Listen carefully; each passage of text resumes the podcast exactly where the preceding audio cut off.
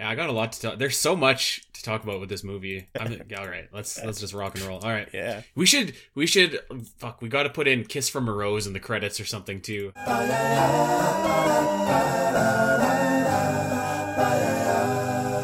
Welcome to Virtual Theater, the podcast about video game movies and the stories that shape them. Usually, my name is Andy Spiteri, joined by Gooey Fame. How are you, my friend? I'm doing great. I'm great. How are you? I'm great. I'm excited to talk about the Batman tonight, but not the Batman, but a Batman. And we've been looking forward to this for a while. And me in particular, I've been looking forward to this for a while because it's kind of like the beginning of a new tradition, but like the continuation of an old tradition. So it's a lot of emotions going around right now. Yes, I think we made the right choice for what to do next, you know. It's been great. I love these. I love the Christmas time apps where we just kind of get to have a little fun. It's like with it, you know? It's like a little present to ourselves, you know? Like we get to talk about what we want. But yeah, so over the last couple of years, this is wild. This is our fourth Christmas special, by the way. Talk about longevity, talk about legs. That's a great run right there. In my opinion, I think fifth, because I count the Matrix as well. Christmas we did Matrix, I think, right? Or did we also do Star Wars? Oh, okay. I think we did both. Yeah, because I do remember watching Revenge of the Sith. But now I'm second guessing myself that I'm saying that. I don't know.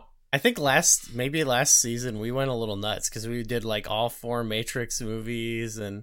Yeah, it was we threw out the virtual awards because we just watched like a bunch of non-video game movies. But you know what? I feel like that's fine. Well, this is fine. The reason I thought of that is because it ties into Star Wars prequels in that we did the Star Wars prequels. Then we also talked about the Matrix sequels, which kind of get a bad rap. And so that's kind of been the theme of some of these series we've done. It's kind of like these wild video game-esque movies in some ways, or at least they fit alongside the video game movies we talk about. But these movies that are kind of maligned unfairly.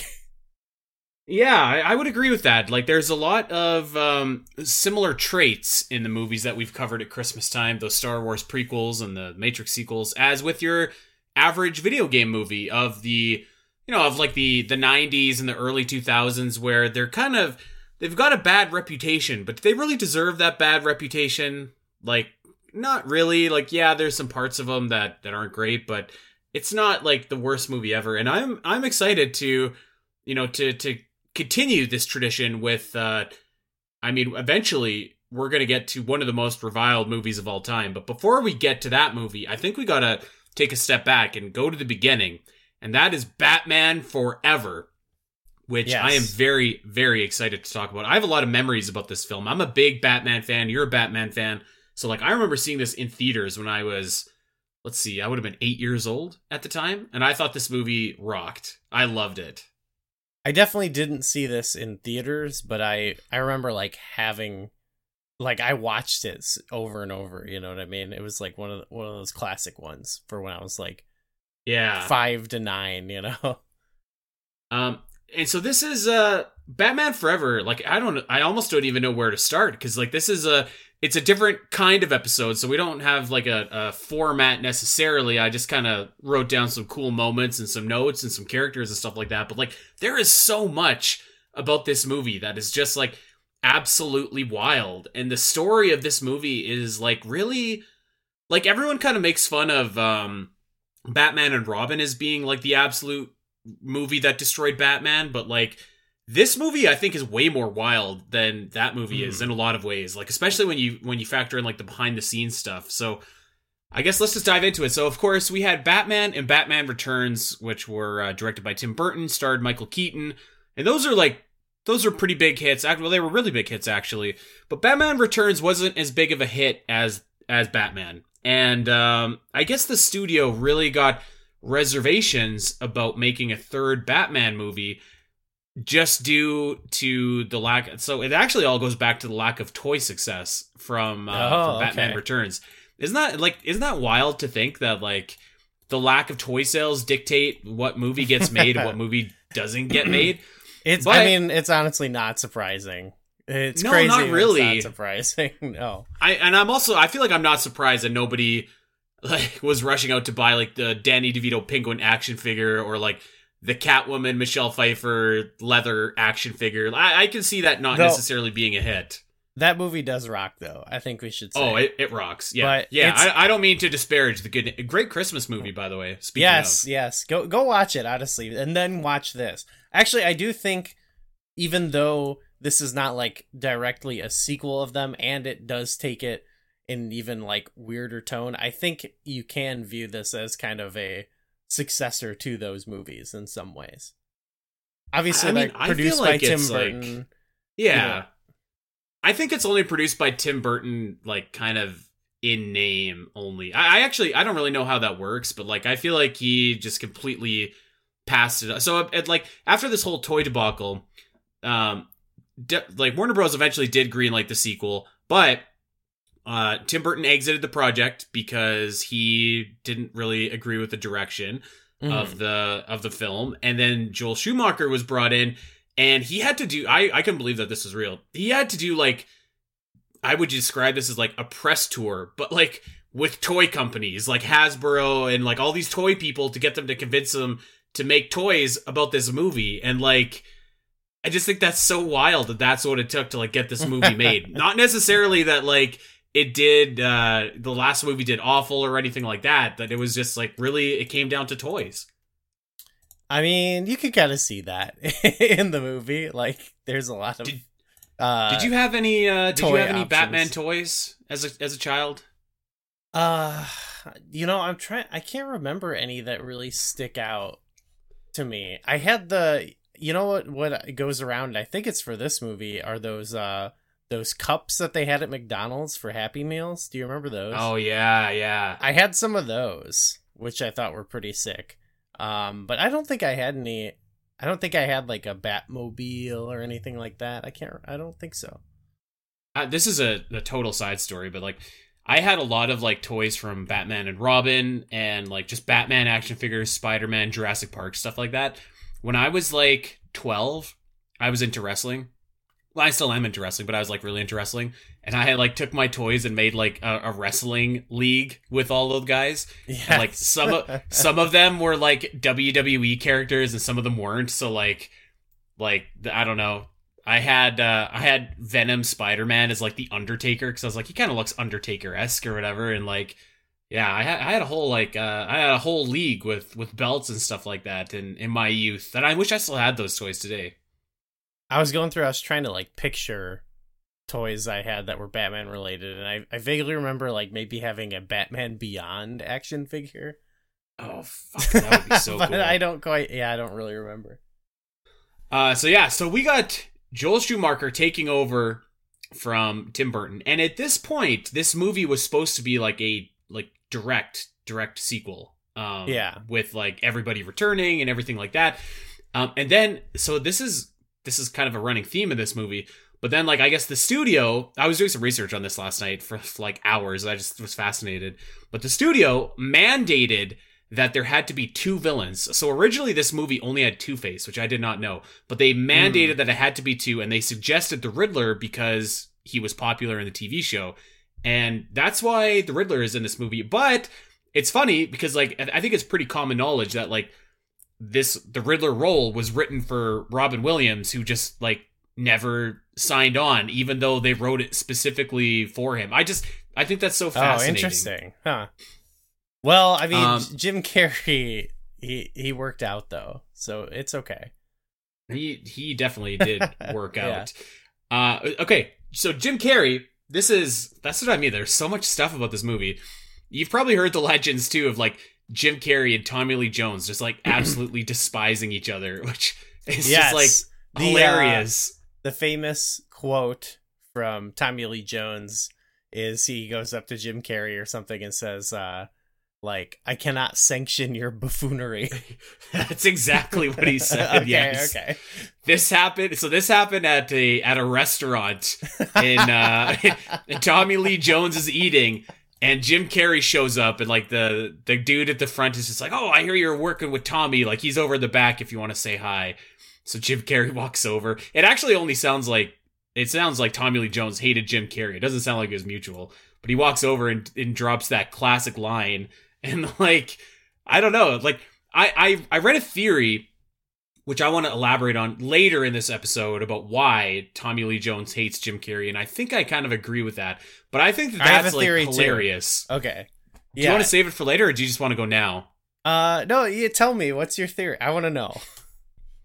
Well, so my theory kind of involves Two-Face as a character in general in this movie. Okay. So I want to wait till we get to Two-Face to tell you my theory. Mine isn't tied to the character in the movie, because I don't know if Tommy Lee Jones would care that much about, you know, his character in the Batman movie. You know, I think he probably thinks of it as like, hey, I don't know. I guess I don't know how he thinks, but I think he probably thinks like, this is like a silly movie for kids or whatever. Who cares?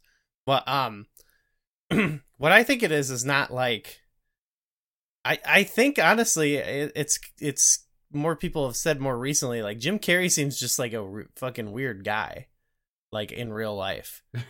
And yeah, Tommy Lee Jones seems like a pretty straightforward, no nonsense guy. I think it's as simple as that. But I mean, I'm willing to hear you out. But I think honestly is that, you know, I could definitely believe that for sure, because he does seem fucking weird. Jim Carrey, I think, is weird beyond the character he's playing, because Tommy Lee Jones in this is crazy. He's like that. Actually, he's the villain in the movie Under Siege with Steven Seagal. He's the villain, and he's also playing like this over the top, cartoony like terrorist villain.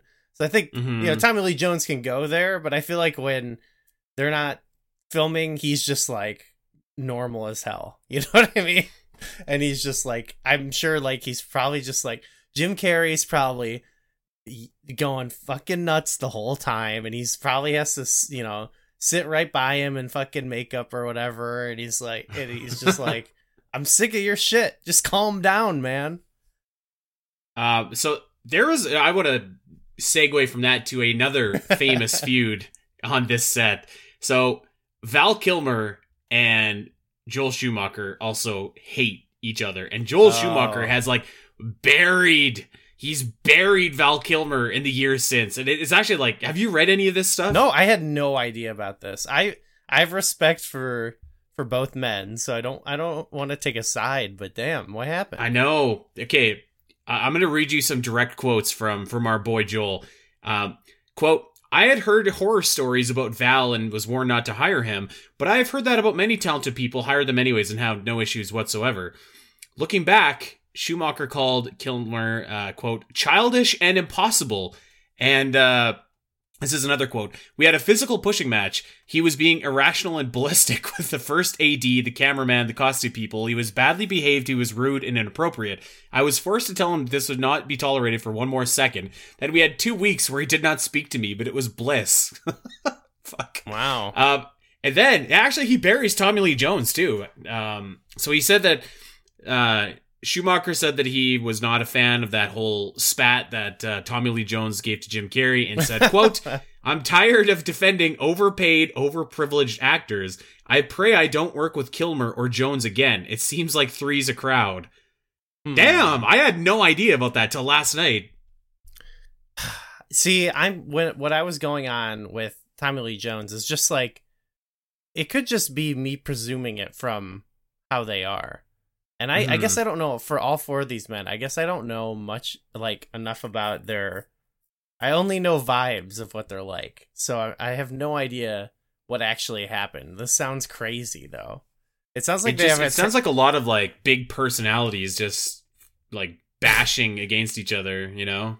I'm expecting us to put a tag team match together for the main event, playa. That would be... Can you imagine Val and Tommy Lee Jones versus Jim Carrey and Joel Schumacher? Fuck, that would have been the real, like, final battle of this movie.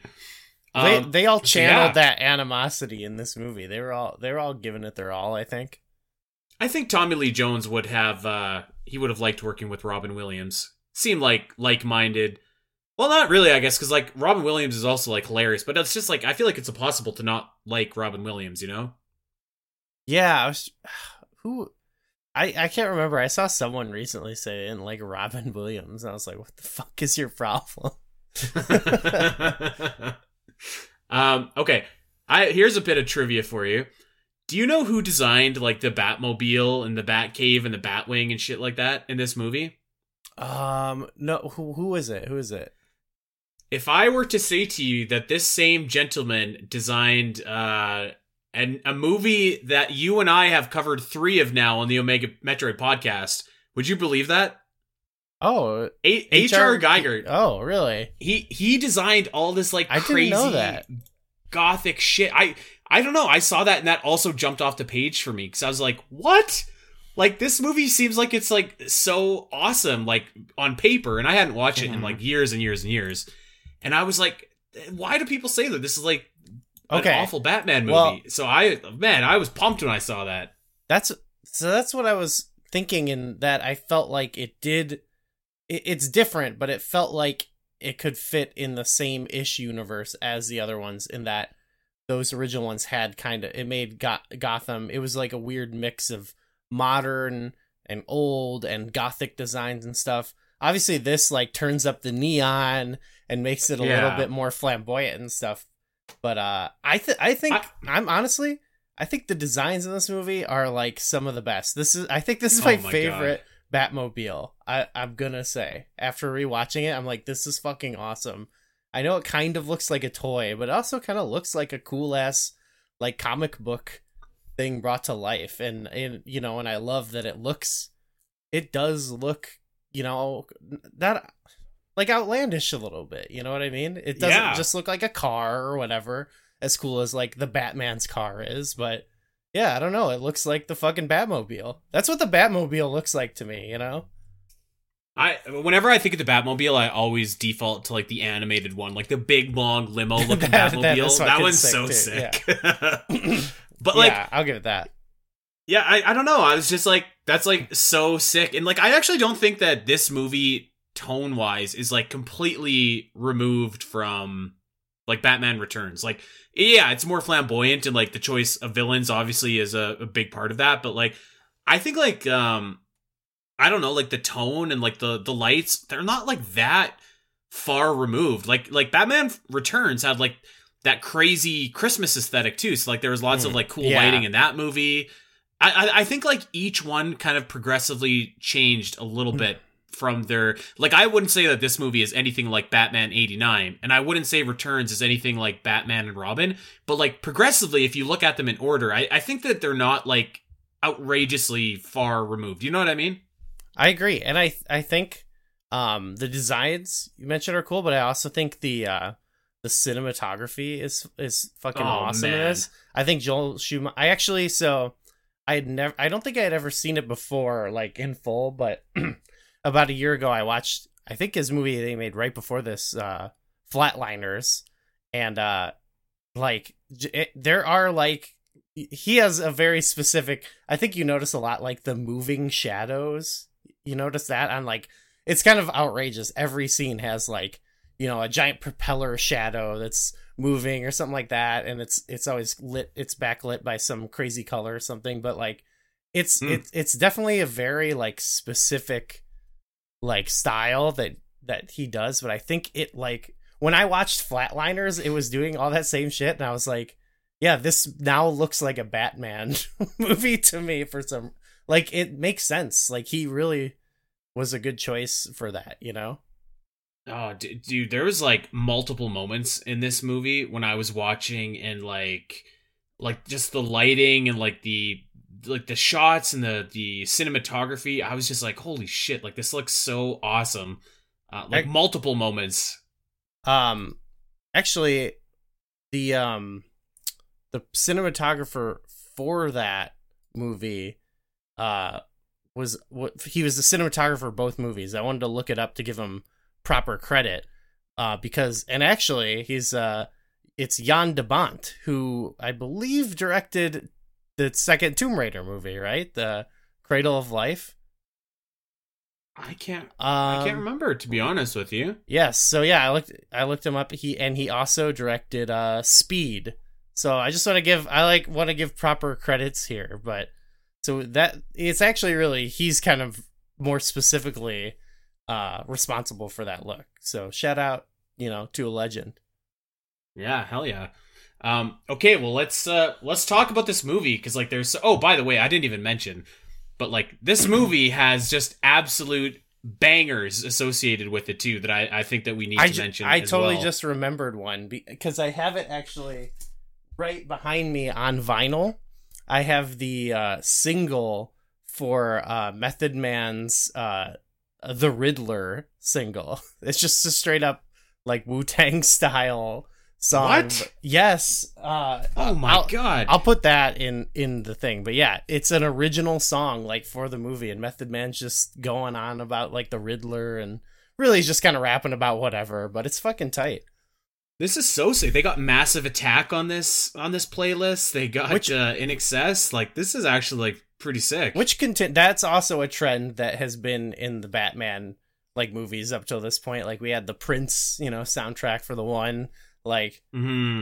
and honestly, a lot of these songs, Kiss from a Rose and stuff, I think for me as a kid, this movie was how I first heard these songs. I think Kiss from a Rose was, written for this song, or for this movie, rather. Yeah. I'm pretty sure. Which is, crazy, because it's, one of the most iconic, songs of the 90s, I feel like. Right. When you think of, ballads, it's, Kiss from a Rose. So, let me tell you a story. My first ever podcast, Goo, was called The Cool Story Show. This might even be on YouTube still. We were challenged, 4 dudes, to sing Kiss from a Rose, and none of us can sing, and it was so fucking horrible. It was the shittiest thing you've ever seen. I remember my boss at the time watched that, and I think his exact quote was you guys might as well just stick your dicks in tree stump remover, because that was so shitty and so God. Awful.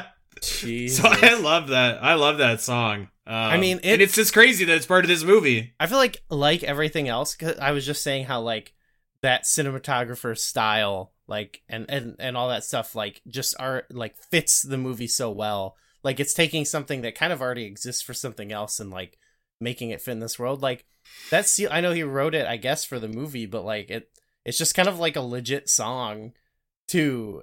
But it it fits the mood of Batman so well. It's so it's moody and gothic, but romantic. You know what I mean? Mm-hmm. I just think of yeah.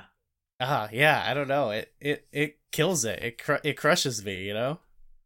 I just found this Kiss from a Rose performance. I'll link it if you promise not to listen to any other fucking shows that we ever did, because they're all awful. Okay. But yeah, you got U2, you've got The Offspring. This is a sick soundtrack. Yeah, I remember The Offspring play. That took me off guard when Robin went out with the fucking Batmobile, and he's cranking Offspring. I'm yeah, hey, I'm Batman. That was so good. Yeah, punk rock. Oh man. Okay, let's talk about this movie, because I oh my god, this movie starts off the right way. Okay, the credits, they come in so hard. There's swirling names and it looks mysterious. The font is cool, small thing, but I mean it looks cool. Yeah. They did both the intro and the outro credits are awesome in that way, and it does the thing where it's it's got the bat symbol with the backlight. It's all about the backlight. I feel is what gives the movie its vibes.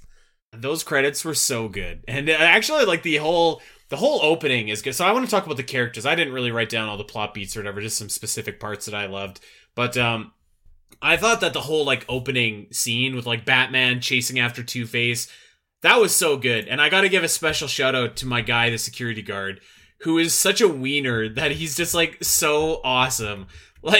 He's in the fucking vault and he's oh no, it's boiling acid. I was losing my mind when he did that. He had a lot of good ones. Like he reminded me of just God. He had line deliveries that have the same energy as the Dark Knight press conference. Yeah. Things are worse than ever. and it didn't need it. Like, that is a little silly. Like, Batman could have been like, oh, it's acid. You know what I mean? You'd be like, yeah, Batman knows that's acid. But instead it's just, this guy knew so much about, like, how would you know that's acid? I don't know. And boiling acid. I guess you can see it's maybe boiling. If it's hot, I guess it's hot. You know, I don't, maybe, let's not question it too much. It's boiling acid. I fucking just lost it when he said that. It was so, and then he follows it up with another gem. Like, my glasses, I can't see anything without my glasses. Yeah, he went Velma on them. As they fall into the boiling acid. And then the cherry on top is when Batman takes out his goddamn hearing aid and uses it to crack the safe. Oh my God, this is so good. And this selfless guy, this selfless security guard, looked like such a wiener for our benefit. So a shout out to my guy. You had an underrated role in this movie, but you made it much, much better. Right, yeah, like the Batman cracking the safe, like that's what I mean. Like it was a really exciting, it was a really good sequence, but it was just like, hey, this is kind of like classic Batman, and you know, it's a little goofy. And he's like, they're swinging a safe around, he's opening up the safe, and it's, you know, it jumps out as like kind of an old pulpy like comic book thing. Like I don't think the tone, that's the thing. I think when people like complain about the tone of this movie is I think they think it's like, I guess if it's fine if it's not for you, but it's not, it's certainly not like a mistake, you know what I mean? And I think that's what it's definitely a direction that they chose for sure, which I think has been the theme of like a lot of these movies that we've kind of talked about, is like they just kind of, I think that's, I know like I'm just kind of spoiling like the overall feeling, but I think that's why they mainly get maligned, is because they're like misinterpreted as like, oh yeah, this is supposed to be like they really thought they fucked up when they made it goofy, you know what I mean? I don't know, like I really stand beside what I said earlier. Like I don't think that this movie, if you put it next to Batman Returns, is like a completely tonal shift. Like I think that it's like similar enough that it's not jarring. Like, I think if you put this, like, if you put Returns next to Batman and Robin, like, that's definitely jarring. But, like, I feel like this is, like, a good in-between that, because there's, like, definitely some goofiness, for sure. But I feel like there was there was some, like, dark, ass-kicking moments and whatever, too. And, like, lots of sexual energy in this movie as well. Oh. Which I feel like there was a lot of that in Batman Returns. Yeah, it's like I don't think that they're that different, actually. Yeah. It's just my two cents. Once we get the Dr. Chase Meridian in there, and it's like, oh damn, oh my God. Let's talk about some of these characters here, and we can just kind of go where we want. Do you want to start with the Batman and work our way down, or do you want to start with the lesser characters and work our way up? What would you like to do? I guess we can talk about Batman first. I guess. Okay, I probably have the most to say about Batman of anyone here, because like. I don't know. I feel like Val Kilmer was, first of all, his entrance when he meets Chase Meridian is so fucking sick. And he's just like flying down and like lands right in front of her and like is hitting on her immediately. I think his line, actually, this might have been Bruce that said this, but like when he was just like, I really got to get you out of those clothes. And there's like this long ass fucking pause. And then he's like, and into a black dress. I was killing myself laughing. But, I don't know. What do you think about Val as Batman? Because I was watching it and, like, he seemed, like, odd, but, like, not at the same... I don't know how to describe it almost. He was, like, almost an enigma on screen, which maybe is a fitting portrayal for Bruce Wayne. I think he was really good. I think he, like... Okay, the key thing is I think he's sexy in the movie. Which I think is crucial. Yeah. And so, like, as Bruce Wayne, that's obvious why he kills it as that. He's such a stud, you know. He's an amazing actor. But then I thought as Batman, I thought he was like good at being like especially for like Chase Meridian, like kind of seductive and mysterious. You know what I mean? I don't. I think Val It's actually Val Kilmer month here at Virtual Theater. And yeah, we respect him. He's amazing. He was like, I thought he was really good as Batman.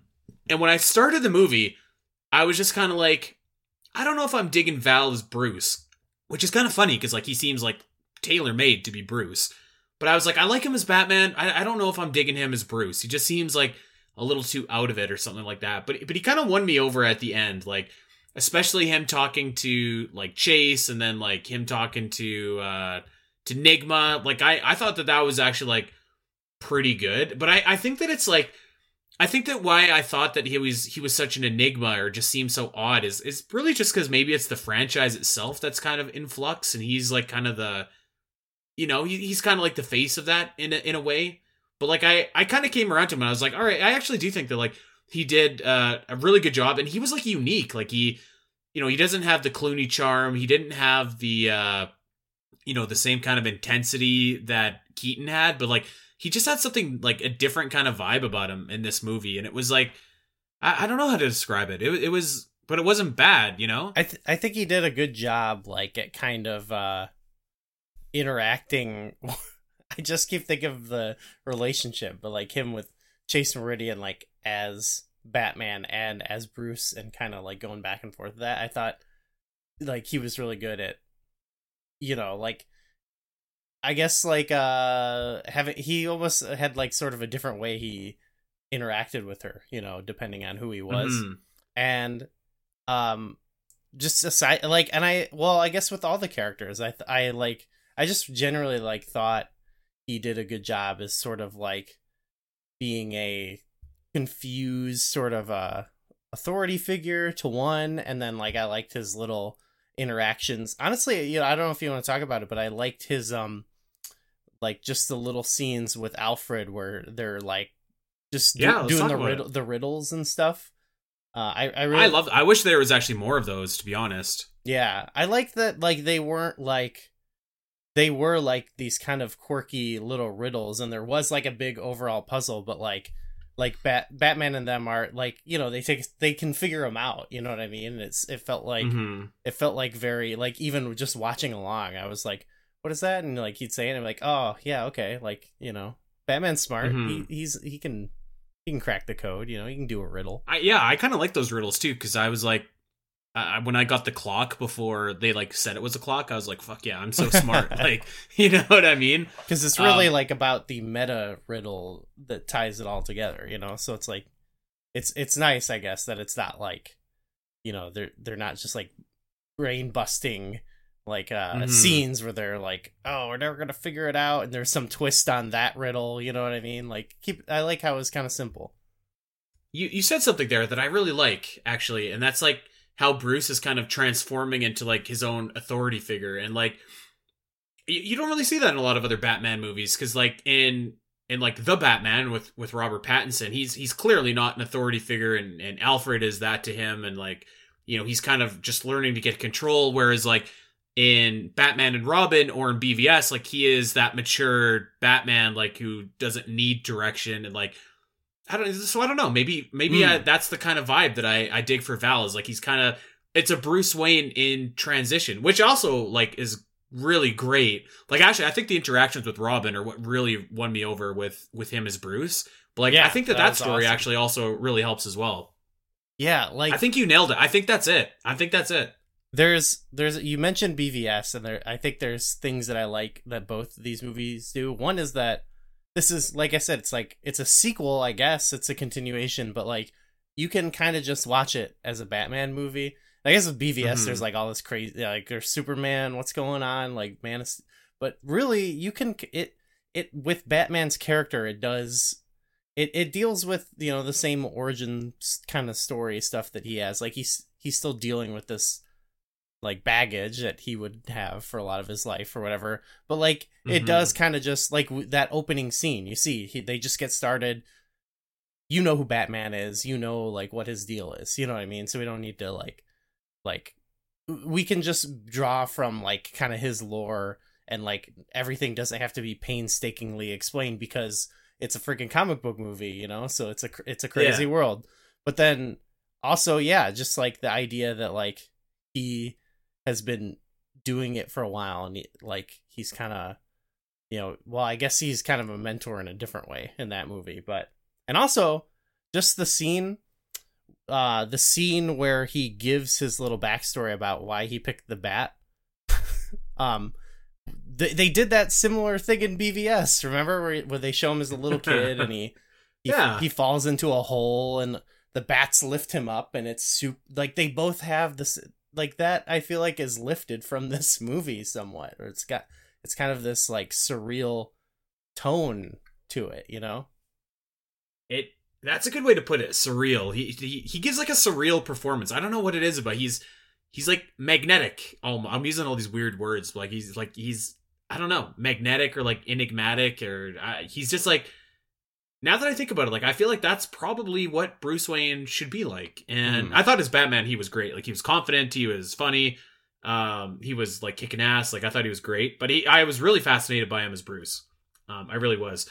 And actually, let's talk about maybe one of the best scenes in this entire movie, when Batman gets like just massively cock-blocked by Dr. Chase Meridian because she loves Bruce Wayne and Batman's trying to play it heartbroken, and he turns around and has like the creepiest smile of all time on his face. That was so good. But and that was funny, but like the actual scene too was cool. Like it was like a good scene. Yes. Yeah. No, that was a great part. That smile though, holy shit. Yeah, that was good.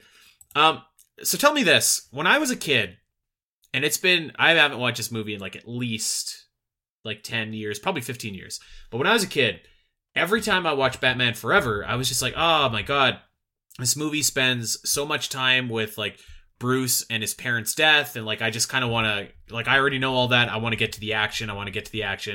And I remember thinking that. So when I was firing it up last night, I was just like, all right, well, we got to spend a lot of time with like Bruce and his memories and stuff like that.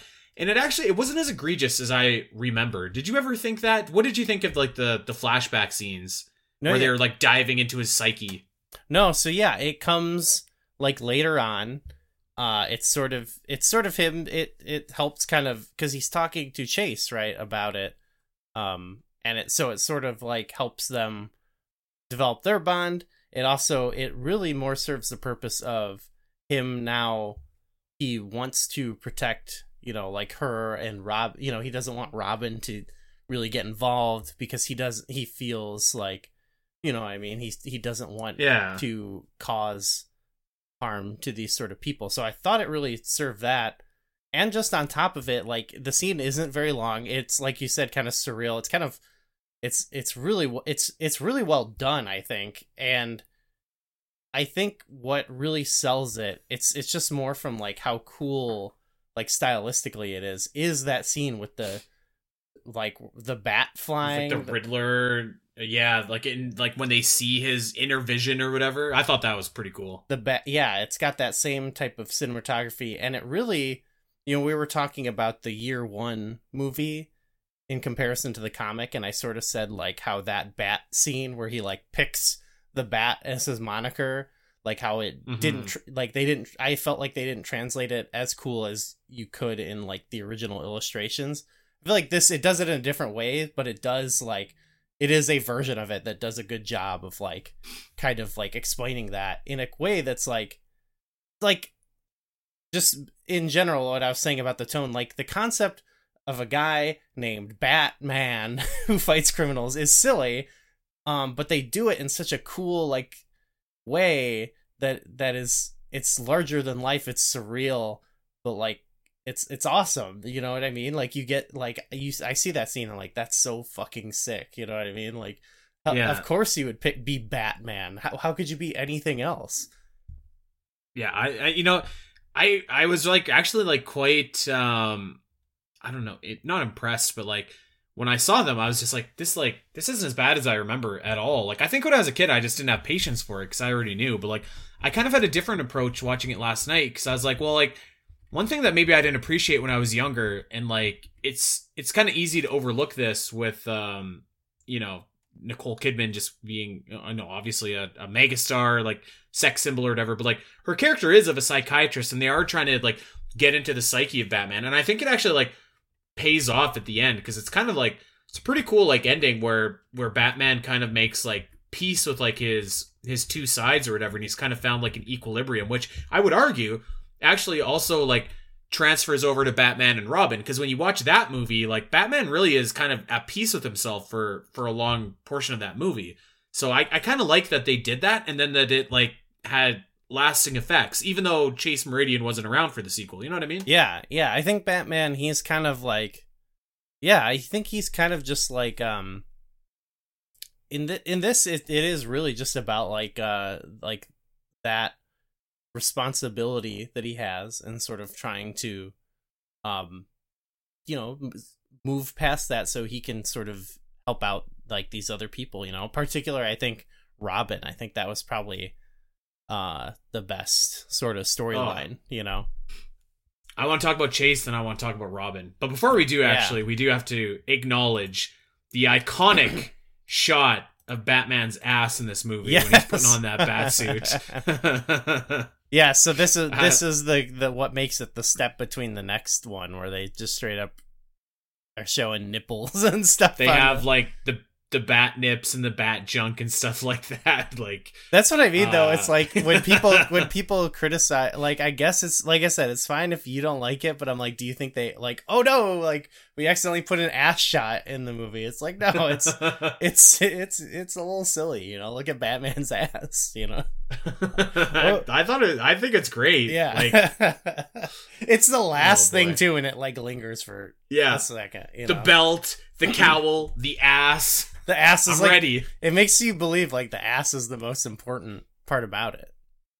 Though that also was like those Lululemon pants before they were a thing. Like they probably saw Batman Forever and was like, we could do something with this. We should make pants that make asses look like Batman's ass. This, oh my god, I always do this, and I'm sorry, but and it's fine if people are into this joke, but it makes me think of how in Avengers or whatever, they're gonna do a little thing with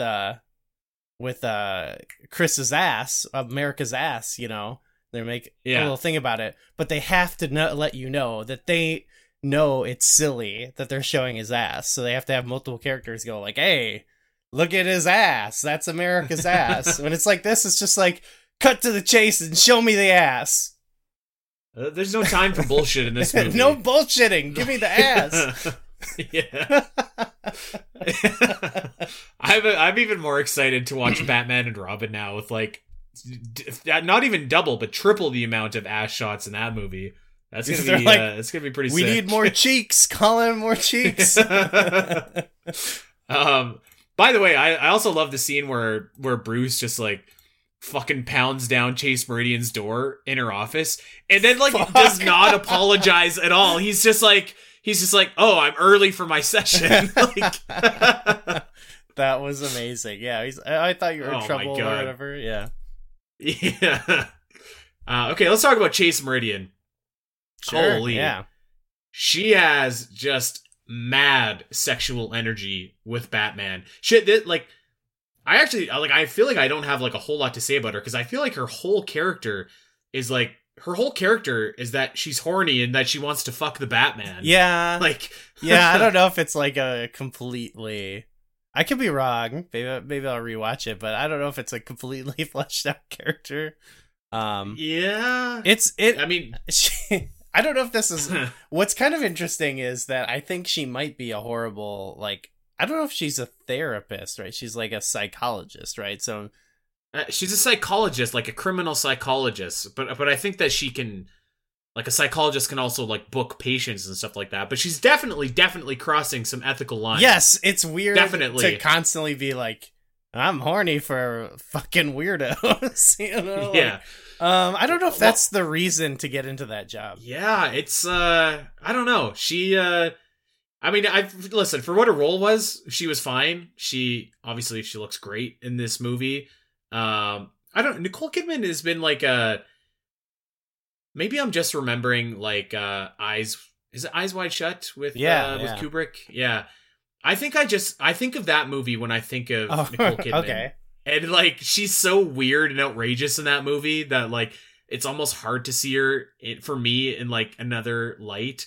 But like, she was also a little bit weird and outrageous in this movie too. But like, again, that kind of, it kind of like fit the whole vibe. But I mean, there really isn't much to her other than she wants to like, you know, she wants to do the vertical shuffle with the Batman. Yeah, it's like she gets, you know, like rescued or whatever at the end, you know. It's But I mean, like I was saying, their chemistry I thought was off the charts. Her and Val. I agree. I agree. But like, because both of them were kind of like weirdly enigmatic. Like, both of them kind of had like a weird vibe, weird energy, but like, I think it worked. It kind of like makes sense that it's like these two fucking weirdos would like be into each other. Dude, I just Googled this fucking Batman smile and oh my God. I think that's supposed to be her big moment, right? In the movie where like, she's just like, I don't know, growing up or like maturing or something, when she's just like, oh, I can't be into bad boys forever. Or whatever she says. Yeah, I think that's supposed to be like her big arc. Yeah, all I can think of is that goddamn smile. Oh man. That looks kind of weird. I'm sorry. This looks like a fucking Martian or something like that, just out of this world.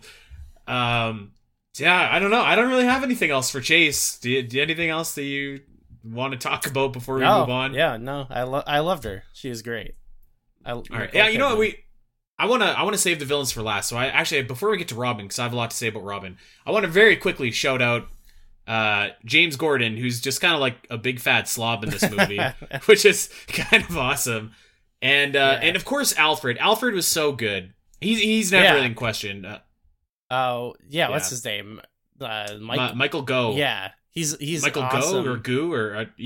He was so good, and he was the constant throughout. All of these movies. Four, right? Yeah. He is so classic, I think. He actually reminds me how of like in in Bond, they let Judi Dench just keep going, you know? Yeah. Like, that's very apt. It's just like, cause he is like a classic, like, you know, solid actor from yesteryear, basically, who's like, he really is just kind of like, I guess for like older people at the time too, he kind of like elevates. He's kind of like Alec Guinness or whatever in Star Wars a little bit, maybe till kind of. He's not. It's not that. He's more of a. He's always been kind of a character actor compared to Alec Guinness, but I feel like he does just kind of bring some like legitimacy to that character. You know what I mean? And like the world and everything. Yeah, I feel like his Alfred is just like very tender in this movie, which is like not.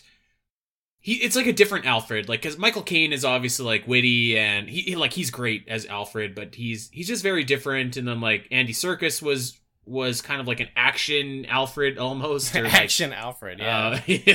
Apparently, this Alfred in the show is action Alfred, which sounds kind of sick. Have you watched that Pennyworth show? Is it good? No, but I have one friend specifically who is always raving about it, but he's like. He usually says something about like, this is the show created for me and only me. I don't know, man. I was thinking of checking it out, and I was just like, I just didn't like Gotham at all. Yeah. And I was like, this is probably just going to be like Gotham, man. Michael Gough is in like some pretty classic stuff, and even stuff from like our era. Like he's in Tim Burton's Sleepy Hollow. He's in The Corpse Bride. He obviously worked with Tim Burton quite a lot, but guys in Winnie the Pooh. That's pretty sick. I think, you know, I have kind of a... He's in, like, multiple Winnie the Poohs, actually. There's one... I'll shout out... He shows up for, like, a scene in this movie from 1978. Hold on. Oh. I'm sorry. I thought you were going to say someone that showed up in this movie. No. And I was going to try and see if I could point out the cameo. No. Because I bet you that you're going to mention it. Oh, well, I was going to say that Michael Gough is in this movie called Boys from Brazil, which is, well, I don't even want to spoil it, but it's about like Nazis in the 70s and doing like scientific experiments. And there's one crazy ass thing about it that I can't say it'll ruin the whole movie, but it has Gregory Peck and Laurence Olivier, and it's a fucking cool, it's a cool movie. Those are some heavy hitters. Yeah. Yeah, sorry. I thought you were gonna say, or I thought you were trying to say like a shout out a cameo in this movie. No, who did I miss? I'm sure you didn't miss him, and I'm also sure that I don't know how to say his name, but I recognized him immediately and was like, I love this dude. And it is Rene Auberjonois. Oh God, of course. Yeah. Oh my God. He shows up right at the end as Dr. Burton, which is must be some kind of homage. They gave him Tim Burton's haircut. Yeah. Which is so fucking funny. I popped big time to see him, and I know him from Boston Legal. Oh, but for sure. I'm pretty sure he's like a big part, or like a big Star Trek. Oh guy. Yeah, he's played a few characters, but he's mainly played Odo in Deep Space Nine. He's like one of the main cast members, and he is also a super prolific guy who's been in everything. He does a lot of voice acting. Well, he's passed away sadly a few years ago. Yeah. But God, he's one of the greatest. I think I loved him. I was disappointed because the movie started and his name was in the opening credits, and I was like, "Oh, I know." I saw that. And I was like, I was waiting for him, and I forgot that he was in there, and I was like, "Oh fuck, it's Renee." I feel bad. Yeah, I was excited to see him. Okay, well, I guess this dude plays someone in the Uncharted video game series. Did you know that? I did not know that. Yeah, he's in several video games. He's in Fallout New Vegas, Legacy of Kain. He's like a big voice actor too. Yeah. What a sick dude. Sick dude. So yeah, Batman. Gordon doesn't really do anything in this movie. No, Alfred is pretty good. I think at this point they're sort of like, okay, like he's like cool with Gordon or whatever, but it's not. I think they very clearly didn't want to highlight people that weren't like big flashy villains that you could sell toys with, you know? Yeah, that's true. Well, that's my theory, and I'm pretty sure that's like legit. I mean, they could have jazzed him up, maybe, you know, made him like a cool. They could have, neon cop. I don't know. He's kind of like inherently uncool in this movie, though. He's kind of like the cop that you see at the donut shop. That's like there's crime happening, and he doesn't want to go and solve it because he's in the middle of a coffee or something, you know. He reminds me more of like Alfred, where he's not as like an outrageous character, but like the actor himself does a good job portraying the role that like I think fits the world pretty well still, even if he's not like he's not like the standout like cartoon attraction, you know. Yeah, totally. Okay, I'm so fucking pumped to talk about that. I've been waiting to talk about this in a Batman movie all my life, but let's talk about Robin. Yes, Robin is so awesome in this movie, and it makes sense, like, because people complain actually, like, oh, why do they always got to do a Batman origin story? And it's like, no, here you have a perfectly good story that it's not really about Batman's origin. It's about you know, Robin and him taking care of this kid, you know, who's like he's like an adult, but you know what I mean? Yeah. I mean, he's like, what is he supposed to be, like 17 or 18 or something in this movie? Yeah. He looks way older than that, though. Yeah, right. Like, definitely. Like, he looks as old as Bruce, to be honest. But that, you know what? That's fine. Yeah, that's fine. Be brothers. So, they could. Well, that's like the Mario Luigi vibe. It's like they're brothers, but he's his dad. You know what I mean? Oh, man. I would. If you told me that Bob Hoskins was Bruce Wayne and that Johnny Legs was Robin, I believe that. Oh, that's great casting, yeah. Yeah, that's too bad we couldn't do that reboot now. There's some fantasy booking for the 90s. But, so first of all, I want to talk about just Robin in general, because I just, like, I absolutely hate when I hear Batman fans be like, oh, Robin is so dumb, it's unrealistic that a kid would be fighting with Batman. Like, listen, motherfucker, like, the whole Batman thing is unrealistic. The dude dresses up as a bat, that's fights crime. Problem. It's like people want Batman to be, like, not what Batman mostly is. You know what I mean? It's like, it just sounds like Batman is not for you. But, you know what I mean? Like, Robin is such a crucial, a crucial part of the Batman mythos and his growth as a character, and like how he finally learns to trust others, and more so than that, like instead of fighting for himself, he's fighting for the future because he's teaching all of these pupils, like, because I mean, there's Robin, but eventually there's more, and he's teaching them how to continue the fight, and he's building something that will continue on beyond the Batman. And people, like, when people dismiss Robin, I hate it so much. And like, Robin adds so much to this movie, and like the scenes where, you know, like you can see Bruce grow because he's just like, you know what, Alfred and Dick are right. Like, I need a partner. I need to be mentoring him rather than suppressing him. And like, it's like, that's just like good character development, and it's good for the Batman. It's good for Bruce. It's man, I can't believe that we've had like 30 years of Batman movies and we've seen Robin in 2. Not even. I wouldn't even count the other Robin. It barely counts. Well, I like this one and Batman and Robin, but I mean, technically that's one Robin. Okay. But, yeah. Well, I was thinking I'm not even counting BVS. Oh. Like, that's because he's already dead, which is bullshit. No, I was thinking of fucking the Dark Knight Rises or whatever. Oh, fuck that guy. No, that's not Robin. His middle name is Robin, but I don't even remember what the hell his actual name was. Yeah. Well, that was so dumb. Like, if you want Robin, just fucking say you want Robin. Yeah. Like, it's not hard. And if you don't want him to be a kid, he doesn't have to be. You understand, though. Robin is cringe. We can't have anything cringe.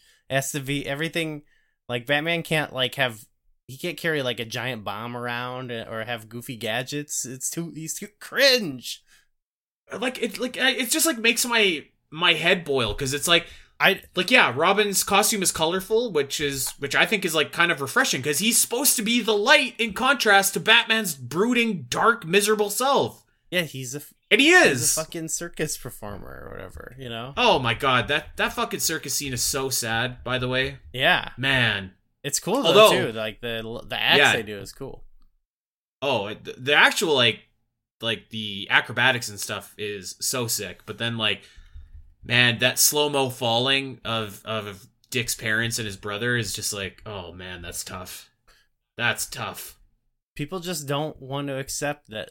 It's like, you know, Batman is, you know, it's kind of meant to also be enjoyed by children, like, or like primarily directed at children, you know, comic books and stuff. I know, like, there are serious Batmans that are dark and scary, you know, crazy stuff happens, but like, hey, like, I think it's because people are self-conscious about it. Like, I think it's been like, we're seeing it with video game movies, but with comic book movies, there's always that like desire to be taken seriously. And so like if there's anything that's like people could go like, oh, what do you like, this is for kids, you know what I mean? Like like they don't want that because it would like invalidate them, you know what I mean? Where it's like, just I don't know, just fucking watch it. I don't worry about it.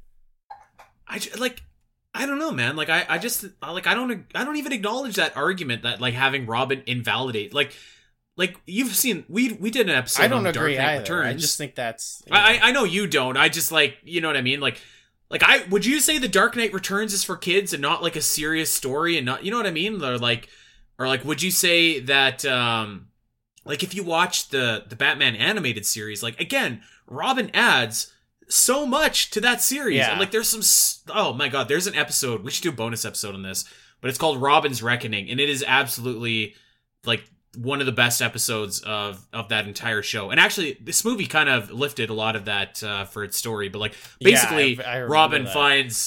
He finds a killer that you know, murdered his parents. In this movie it's Two-Face, in that movie it's Tony Zuko, and like he kind of has this moment where he's like, okay, am I gonna kill him or am I not gonna kill him? And like, man, like the shit that, like the conversation between Bruce and Dick when Bruce is like, okay, so you kill Two-Face and then what? Like that's worth the price of having Robin in alone. Like that character growth and stuff. Like it's so good and adds so much. And I hate when people are just like, ah, Robin. Ugh.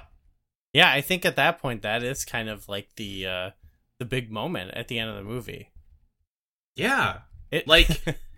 It was so, first of all, Robin was awesome in this movie, and he does not kill Two-Face. His line when he's just like, I'd rather see you in jail. I fucking cheered that yesterday. I was like, yeah, Robin.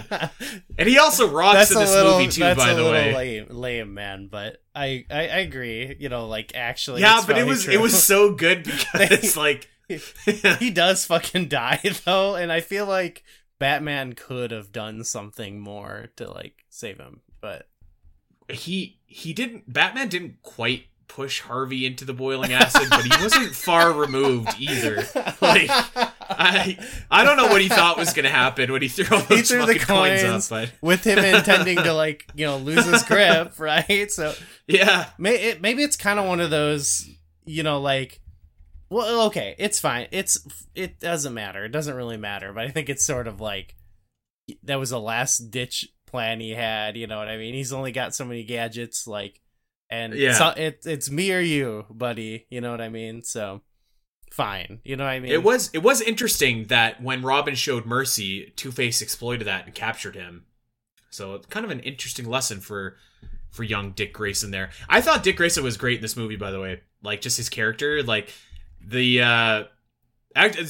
most underrated scene in the movie is the way that Alfred and Bruce, like, tag team guilt trip Dick into staying with them, when, like, he brings out the burger and he's like, yeah, you know, if I had someone to fix up my bike, I'd give it to them as a finder's fee. Sorry you're leaving.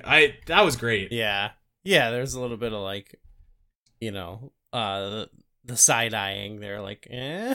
Yeah.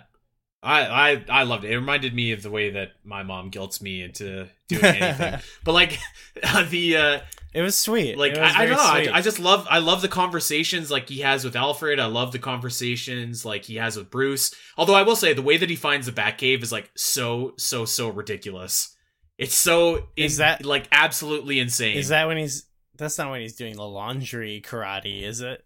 No, this is right. Okay, so this is the scene. So Alfred, there's one locked door. It's like, it's a locked door. It's on, like, the main level too, by the way.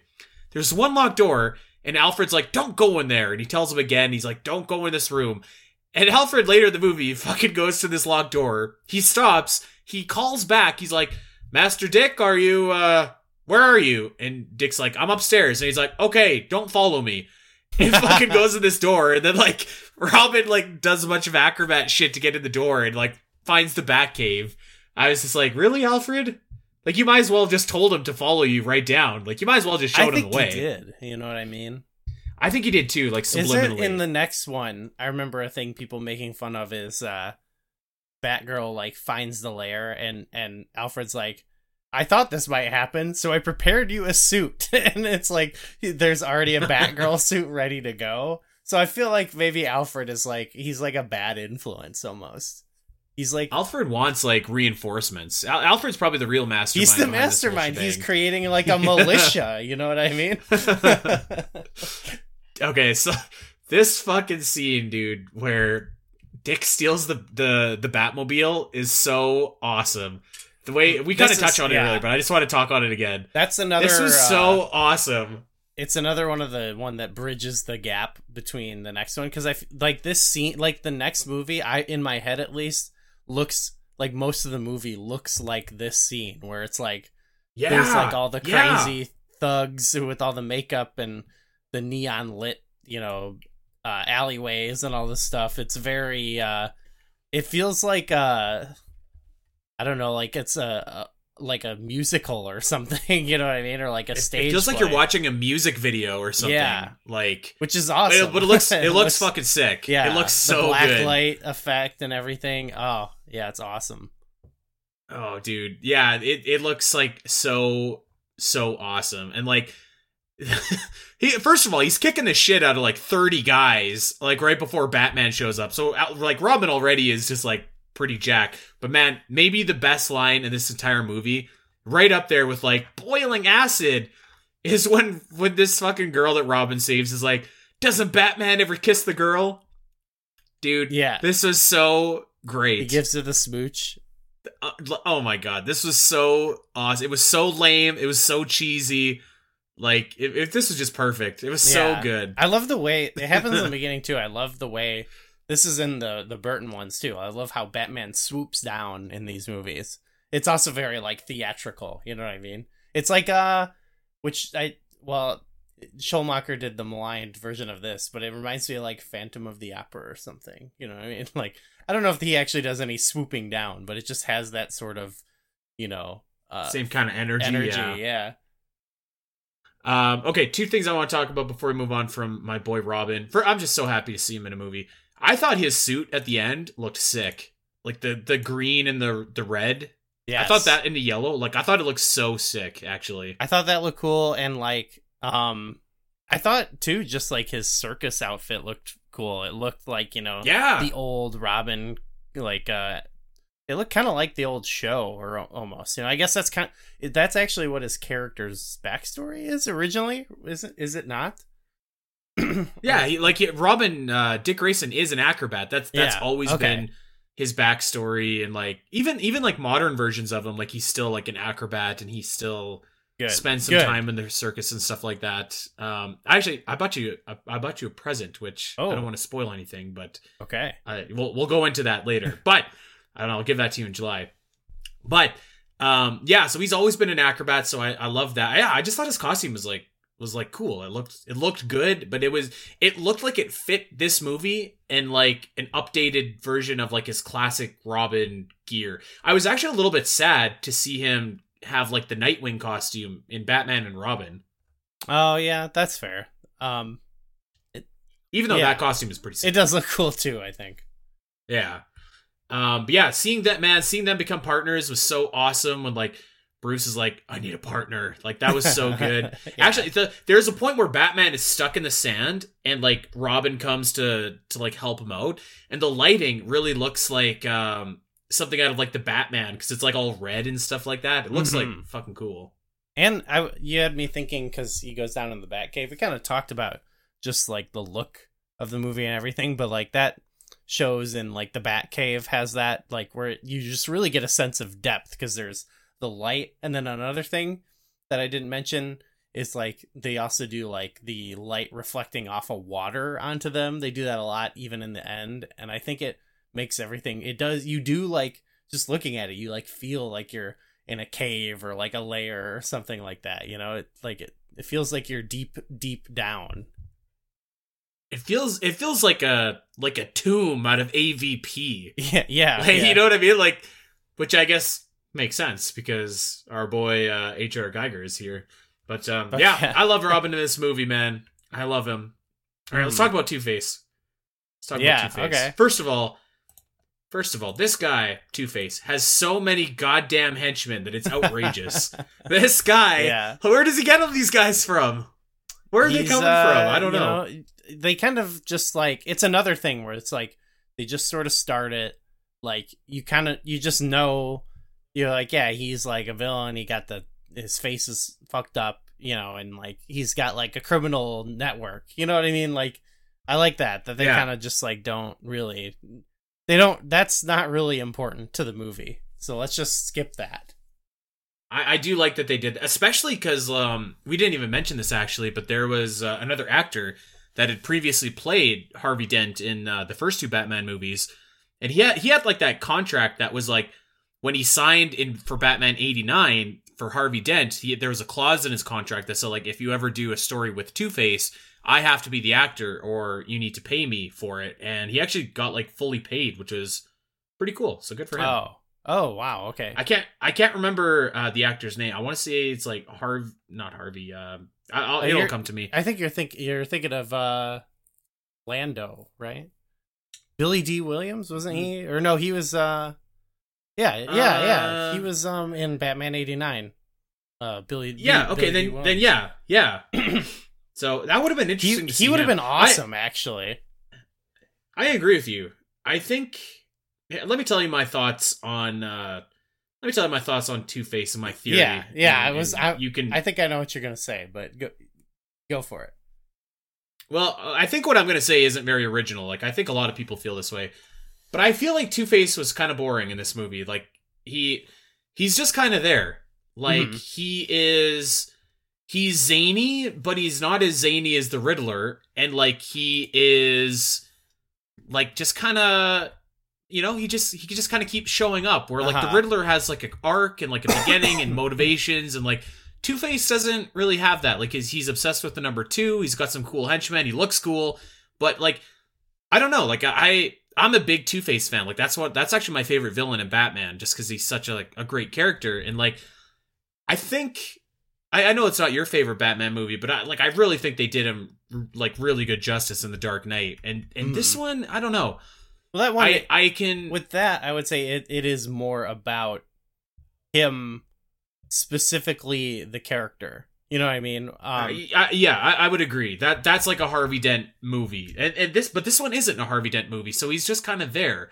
Yeah, and like I feel like the tone of this movie like really suited the Riddler and Jim Carrey, but I don't know that it did Tommy Lee Jones or Two-Face any favors.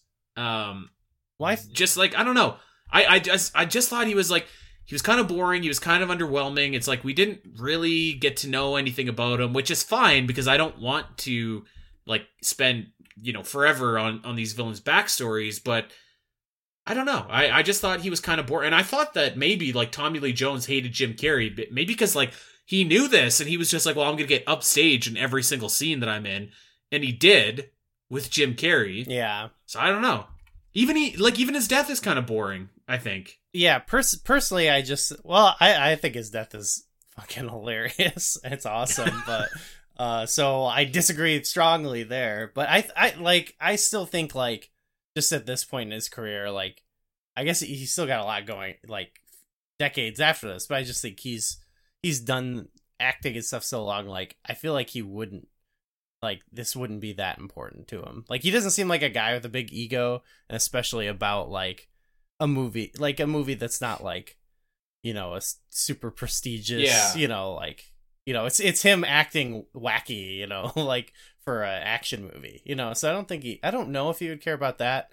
My defense of the character, I guess I would say is, one, like I said, it's more about how he's kind of just, like, a thing for Robin, you know what I mean, to be hung up on for one. Yeah. But the things I actually like, one, there's the obvious things I like. I think Tommy Lee Jones is an amazing actor, and I think he is like going for it in this, even if it is like yeah, just to be clear, you can't say that he phoned it in, because I don't think he did. Like he's given it in this movie, but I don't know, it didn't land. Two is I like the design and everything, and I love his lair, and I love the split size. I like the Drew Barrymore lady he's got, and the other lady, you know what I mean? Like I think that's just fun, and like it's just another cool wacky idea. But then the thing I really like it about his character, I actually kind of like that he sucks a little bit, because they actually like, I think it really fits with, like, it does serve the Riddler's character more, but it really makes sense, like, how he actually is, like, very kind of easily manipulated by the Riddler into, like, you know what I mean? Because he keeps, like, they keep having him do these comic book heists that are goofy as shit, and he fucks up so bad. The Riddler is, he's like, there's a scene where the Riddler has it. He's going to get Batman and figure out his identity through his mind machine that he's built, and fucking Two-Face shows up and is just like, hey, I just want to fucking shoot some guys or whatever. It's like, I don't know. I think it actually kind of works for the movie that like this weird, you know, loner freak guy, you know, who's like he's just like this crazy smart, you know, dude, like, can come in and just fucking manipulate this bozo into letting him use his network of goons to, you know, like, build his crazy, you know, TV mind-sucking machine or whatever. So I do agree he sucks in this movie, but I think it kind of works in the story. You know what I mean? Yeah, I mean, that's fair enough. I just, like... I don't know what I wanted out of him in this movie. Like, it's just like, I think that his act just by like the definition just looks a little bit second rate next to the Riddler. Cause like the Riddler is so, you know, like every single scene he's in, he just like dominates no matter who he's with, whether it's with Bruce or whether you're like Riddler is just like the guy in this movie. But I mean, he shows up and he's like, okay, your babes are like my babes now. You know what I mean? Like, he does kind of just like, you're my guy. And like, he does constantly have to deal with the fact that like Two-Face is kind of just like this violent maniac that he's got to kind of like navigate around. You know what I mean? I think that's, he's almost like an interesting, maybe they could have done more with like him being like almost being his foil in the end. I don't really remember totally if that, like, they split up. Not really. They were like, they were chummy at the end. Yeah. Again, that would have been maybe kind of nice if like, you know, like maybe Two-Face like would have blown up in Riddler's face or something like that, you know? Like, I kind of like what they were going for with like Two-Face is kind of Batman's nemesis and Nygma is kind of Bruce Wayne's nemesis. But I think what I would have done is maybe structure the final fight to have like Robin versus Two-Face, just to like give that some more, I don't know, weight or whatever. Because like they kind of pay it off with Robin saving him, but then he's just like immediately captured after, right? I think it might have been better if like they... Yeah. I don't know. I think it might have been better if Robin bagged him actually and took him to jail. That would have been cool. Yeah, that's... I agree with that actually. I think that would have been... That would have been maybe better. I think it's the identity, right? Like Batman's identity. Yeah. Like no one would believe Nygma because he's fucking crazy. But like maybe, well, I don't know. I guess Two-Face is too. But it seems like Two-Face is also kind of crazy. It seems like he knows Batman's identity too. To like tie up loose ends, you know what I mean? Which is like kind of. A little bit more bogus. Like, I think they could have made it... They could have had them both in that cell together, and it's like, yeah, these guys are, you know, they've lost it, you know? They watch too much TV. How outrageous was that scene where they're trick-or-treating and they just bust into the fucking Wayne Manor and, like, knock the shit out of Alfred. I actually gasped when that happened. Yeah. When they, like, smacked Alfred, I was like, damn. Yeah. Especially because Michael Goh is, like, 100 years old in this movie. It's a little scary, actually. Right? Yeah. I don't know. Two-Face, I thought he was okay. There is a scene that everybody hates. I have to admit, I hate it as well, where he's just like, he wants to kill someone, but he needs his coin to land bad side up, so he keeps on flipping it and flipping it and flipping it, and eventually he's like, whatever, I'm just going to shoot you anyways. It's kind of funny, but like also it's just kind of like, ugh. I thought it was kind of funny, but I could say like, I could also see if you were like kind of a, not even like a fan of just maybe the comic books and like Ed read like good stories about him, or even at this point in time, even before the Dark Knight existing, like maybe you like Billy Dee Williams is an awesome actor that everyone loves. And it's like, oh, he was like in these movies, like as kind of the side character, you know, maybe we could have gotten a movie with him instead. And it's like, no, we like recast him and like, He's just kind of the henchman. You know, I could see that kind of being let down. But I think purely just in the context of this one movie, I think I kind of like it. I mean, like, I don't hate Two-Face at all. He's like, you know, it's a silly movie and it's like, it's fine. But I don't know. I think he's a little bit, his thunder is like certainly stolen. Big time. I feel like he's a little bit directionless because of that, you know? Yeah, he's got to go in the acid at the end or whatever, you know. Just get rid of him. Yeah, fuck you, Two-Face. Okay, here we go. Let's talk about our boy. Let's talk about Jim Carrey as the fucking Riddler. God damn. This dude. Was there anybody hotter than Jim Carrey in the 90s, like the early to mid-90s? Just like everything he touched was like awesome. Yeah, he was really, it was such a solid casting, you know what I mean? Like to take this guy who plays, you know, just like these outrageous comedic characters and like, you know, make him the villain, you know. And I mean, we've seen later too that Jim Carrey has like big acting chops and stuff like that, or maybe definitely you could even have seen that at the time, obviously. But like, it's just like one of those, even like maybe for some people where it's like, oh, that's sort of like strange, but I think it. Yeah. You know what I mean? I think it actually really works. It's like a really obvious choice. Oh, he fit like a glove in this role, I thought, which is funny because it was written for Robin Williams. But like, which I can see that he was perfect. And like he He was very Jim Carrey. Like, he sounded like a little bit of Ace Ventura or, you know, some of his other roles that we know, but like still like Riddler-esque too. He was so wild in this movie, man. It's just like, actually, that's what kind of makes it work, is actually like Jim Carrey's characters are all kind of like the Riddler. Like the mask is kind of like the Riddler anyway. Yeah. By the way, I want to say this right now. Jim Carrey was absolutely robbed. He should have won an Academy Award for Best Actor for Eternal Sunshine of the Spotless Mind. That was ridiculous that he did not. I thought you were going to say such a good movie. For Eggman. Well, is he? I don't think he is Eggman in that movie. I think he's officially a robot. Robotnik, isn't he? Sorry. Come on. No, Jim Carrey is so wild in this movie. He's wild as Edward Nygma. Like, when you first meet him after, like, the long-ass intro with Two-Face and stuff like that, and he's this crazy programmer with this crazy lab.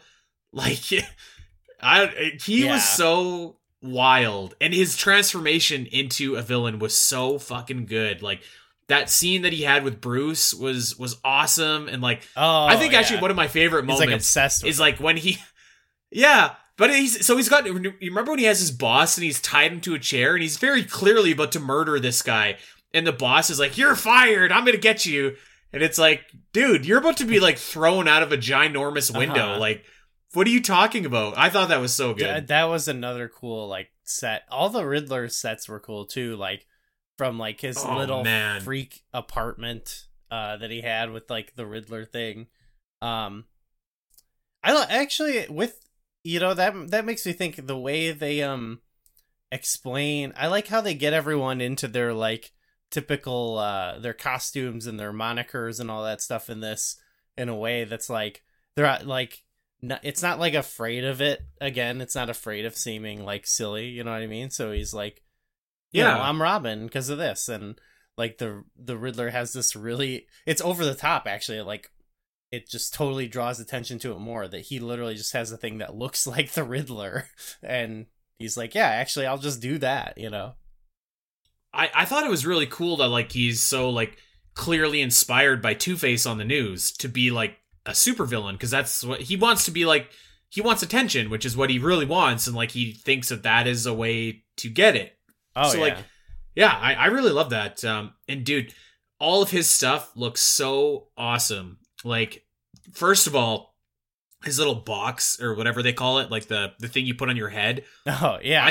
I thought I was in like another galaxy when that thing started going last night. I was like, holy shit, take me away. This is so rad. Yeah. Like his, even his riddle cards look like so cool. Mm-hmm. Like the with the tongue and stuff like that. Yeah. And dude, at the end of the movie, his fucking like fortress or whatever, like the spinning hourglass looking thing looked awesome. Oh my god, it looked so cool. And like when all of the brain waves, like the green brain waves are flying towards it, it's like you can make some sick ass toys out of these. Right? His wardrobe changes were incredible too. Oh my god. That's what's so like, that's too, it's like so luxurious. I feel like it's so romantic and sexy. Like even Jim Carrey as the Riddler is like, he's like got like sex appeal in this. He's got like the skin tight green suit and the bright fucking gold cane, and then in the end he's in this fucking white skin tight jumpsuit, this crazy like, it's almost like drag with this hair, mask that has the question mark. Yeah, his outfit at the end looks so sick. Like his hair is crazy, like the question mark mask. He looks so awesome. You're right. Like the costume design in this movie, I think particularly for Riddler, is like so great. Like he looks good at the end. Yeah. Oh, and his the classic when he's got the cane with the like the suit and top hat, that's like classic. And you know, like like that, I feel like if you were gonna like draw the Riddler, you know, from memory, you would probably just that's it to me. And I know it's like that's heavily influenced by, I feel like, you know, the comics and stuff too, but like I feel like this codified it in like live action in a way that they probably, I don't know, can they ever do that again? Probably not. I mean, I don't think so. I mean, we very clearly just saw a completely different type of Riddler in 2022. That's why I think which is kind of sad, because like he's missing to do this again, you know? Yeah, I don't know. Like that Riddler was great, but like I do feel like that Riddler was missing something. Where like this Riddler is so over the top and like, man, I love the way, like, you know, you said it starts off with, like, the classic wardrobe and then, like, morphs and evolves as the movie goes on to, like, this outrageous he's on, like, this golden... He's got these two golden lions beside him or whatever. Like, he just looks insane. It's like, it goes from classic suit that's green, skin-tight green, and then the pure white. You know, I think it is, like... It is his, like, transformation and, like, explosion, basically, you know? Which, by the way, so I want to talk about something really quick, too, about the Riddler. I actually, like, love the idea that Riddler doesn't necessarily hate Batman, but he hates Bruce Wayne. And then he just, when he finds out that he is Batman, that's what kind of pushes him. But, like, I kind of love the idea of, like, Nygma being, like, a rival billionaire. Like, I think that's kind of, like, a cool thread that I actually totally forgot about that part of this movie, that he also, like... sells his box that Bruce rejected, and like he's stealing people's like smarts basically. It's like I thought that was totally good. And by the way, like Riddler owns everybody in this movie in terms of like his ideas and outsmarting and outwitting people. Like he deduces Batman's identity in no time. He has Two-Face wrapped around his finger. If it wasn't for like the fuck up at the end, like he would have totally won. Yeah, it's bullshit that our like tech billionaire who's wants to put shit into our brains is not as cool as Jim Carrey as Riddler. Yeah, no fucking kidding there. So yeah, this dude, I mean, like, I loved his character in this movie. Everything he did looked cool. Everything, like all of his lighting and visuals, like all of his shit in this movie, anything that was even associated with the Riddler looked awesome.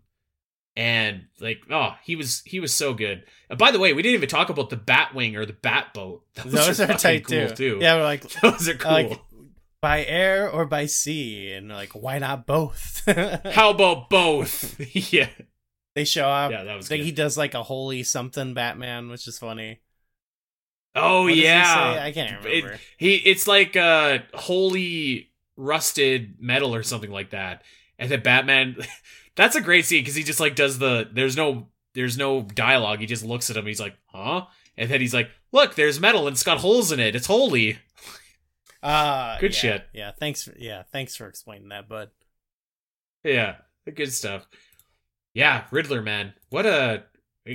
Maybe the best. I don't know. I might say he's the best villain in like the original 4 Batman movies. Oh yeah. I think I might go ahead and say that. Yeah, I think you're right. I'm trying to think. So I think contenders for the number 1 spot would have to be Mr. Freeze for sure. Oh, fuck yeah. Would have to be Catwoman. It would have to be Riddler. Yeah. And I think honestly, yeah. So I think Danny, of those 3, I think it's Riddler. Danny DeVito is so fucking scary to me. Like I had nightmares. Well, he is a scary mother. I don't know. I thought he was pretty good too. He is definitely. I would put him in like the tier right below. Yeah. Okay. I like. You know who is fucking sick is Bane. I can't wait to talk about Bane next year. Yeah. Fuck. But yeah. So that's my notes. That was my impressions watching Batman Forever. I was just loving life last night. I loved it. I have like a bunch of nostalgia for these movies, but like I really do think it's like it's a perfectly fine movie. Like it's definitely silly for sure, but I really strongly feel like if you watched Batman Returns and then watch Batman Forever, like they're not like completely worlds apart like everyone thinks that they are. Yeah. I'm sure most people probably the stronger contender is Batman and Robin.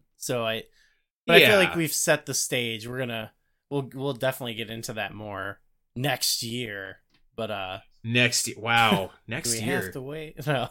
I don't know. I don't know. Actually, I think for me this is like the I don't know if I could say it's the best or whatever, but in my head it's like the ideal like style of a Batman movie that I would like. Obviously, like I like different things. Like we talked about the Batman, like I loved it or whatever, but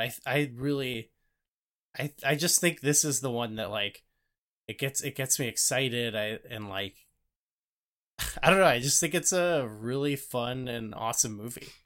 I think so too. Like it has a really kind of unique tone in that it's like, you know, it is kind of brooding and serious at times, and there's other times where it's just like, it's like, are these guys about to start like fucking on screen right now? And like, but there's other times where it's like insane and, you know, hilarious and like, you know, holy rusted metal.